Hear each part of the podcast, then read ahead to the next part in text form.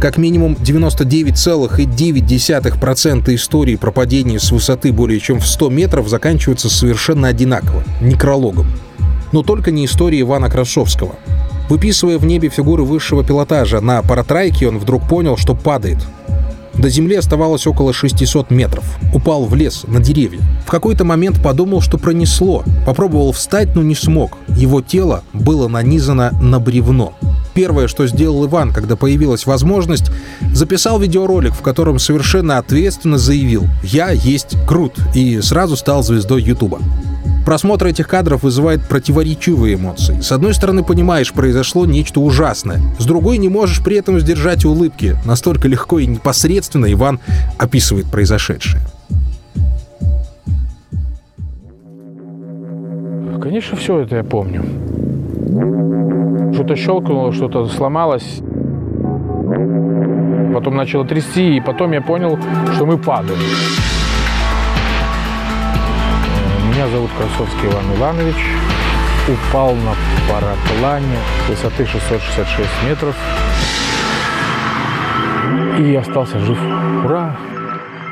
Я всегда шучу на эту тему так, философски. Все говорят, ой, тебе повезло, что ты выжил. Я говорю, здрасте, повезло. Откуда вы знаете, что мне повезло, что я выжил? Предыстория, кратко. Дело в том, что я с 2010 года, даже с 2009, я начал заниматься акробатикой на параплане. Человек, который выбирает акробатику, он должен, он должен понимать, на что он себя обрекает. Получилось так, что много было таких всяких приключений. То есть я часто падал. В результате этого у меня уже как бы родилась такая хладнокровность. У тебя всегда есть спас-система, ты бросаешь ее, она тебя спасает, ты всегда приземляешься в лес, повисаешь на ветках, э, лес тебя спасает, и все чики-пуки. Поэтому и в тот момент мы еще продолжали лететь, пол крыла сохранилось а пол крыла исчезло, потому что оторва, оторвался полностью свободный конец. И вот он начинает заворачивать, а любой заворот в параплане – это сразу же снижение, резко клевок вниз, и получается спираль, такая вращающаяся спираль вниз. Обычно, когда такое происходило всегда, я сразу же замирал, оглядывался, посмотрел, осмотрел на оборудование, что где не так, и это меня спасало. В этот момент э, это было все равно как черная сторона в моей э, душе, то есть она сыграла роль.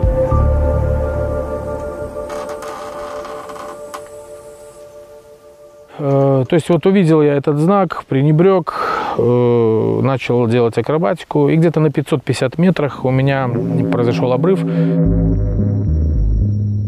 Пытался дернуть запасной парашют, который должен был выстрелить, но он не выстрелил, э, он укорел от старости. Потом я пытался достать до, до клеванты, это ручка тормоза, которым управляется лево-право. То есть, но, но я же профессионал, я же там сделал все так удобно для себя. И не подрасчитал, что может быть такая ситуация. Я убрал основную клеванту и повесил маленькую, чтобы она не мешалась там в полете, чтобы было удобно.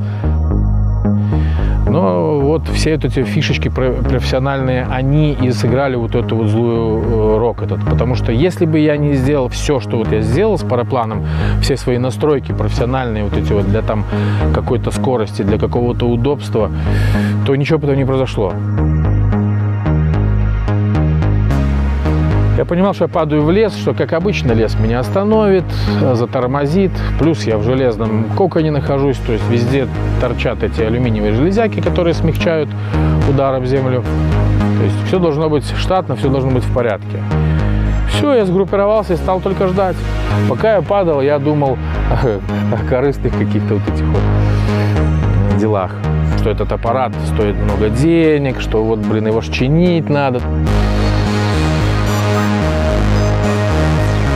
И когда я упал, трык, все. Я не почувствовал ни боли, ничего, все. Я опять такой радостный, ура, все закончилось. Все закончилось, все хорошо. Сейчас быстренько, по-быстренькому встану, соберусь и тихонечко... То есть я пытался встать, не могу встать. Не могу встать, что-то держит там. Тут люди прибежали, я говорю, помогите там, э, подтащите. Смотрю, что-то тут, э, так ни крови, ничего не было. Смотрю, что-то порвано. Взял, дорываю уже на себе кофту, и смотрю, что в плече, конкретно в плече, кожа сверху поверх бревна.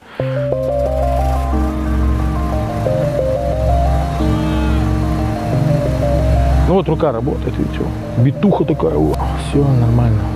Здесь как бы плечо есть, оно есть, а здесь уже нет его. Вот такой шов. А? Сколько операций было? Э, было две, планировали еще третью операцию, но решили не делать. Вопрос простой. У вас вообще понятие такое страх есть? Да, конечно, только дураки не боятся. Естественно, есть. Просто он уже такой более профессиональный.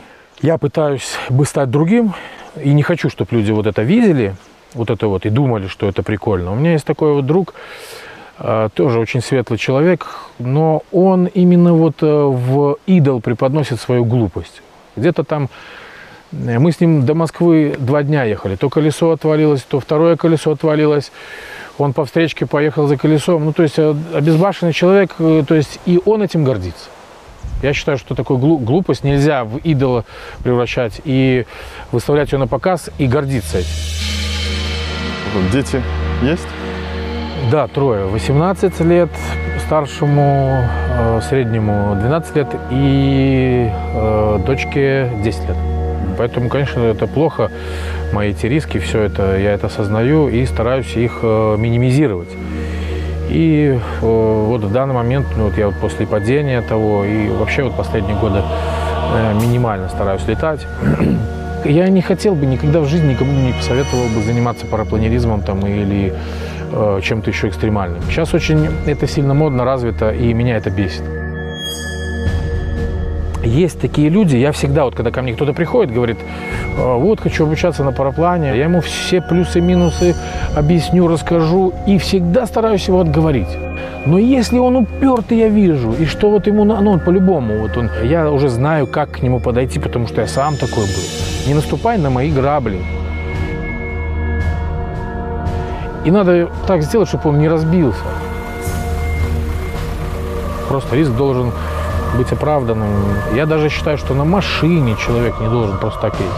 То есть вот если точно сто процентов надо на ней поехать, на этой машине, только тогда ты на ней должен ехать, пристегнувшись и тысячу раз э, посмотреть налево-направо там и все остальное сделать, чтобы все было И говорит, ай, меня пронесет, а это со мной никогда такого не случится.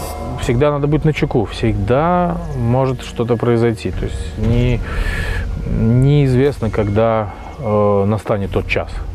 То есть, когда, то есть вот у тебя было 9 жизней, ты уже ну, такой расслабился, как я, и допустил ошибку. Ты выигрываешь в казино раз тысячу долларов, два, три, а на десятый раз ты приносишь 100 тысяч долларов и проигрываешь их. Потому что все так в жизни. Это так мир устроен. То есть никогда никогда нельзя пренебрегать правилами природы. Вот. Я хочу, чтобы мой опыт показывал, что нельзя быть безлаберным, надо быть э, ответственным человеком. Если что-то случилось уже, то не надо депрессировать. Там. Это не поможет. Горю слезами не поможешь. То есть э, надо сделать вывод, что произошло. Надо трезво понять, что был неправ, э, исправить в себе это – и спокойно идти дальше, жить и не повторять, стараться этой ошибки.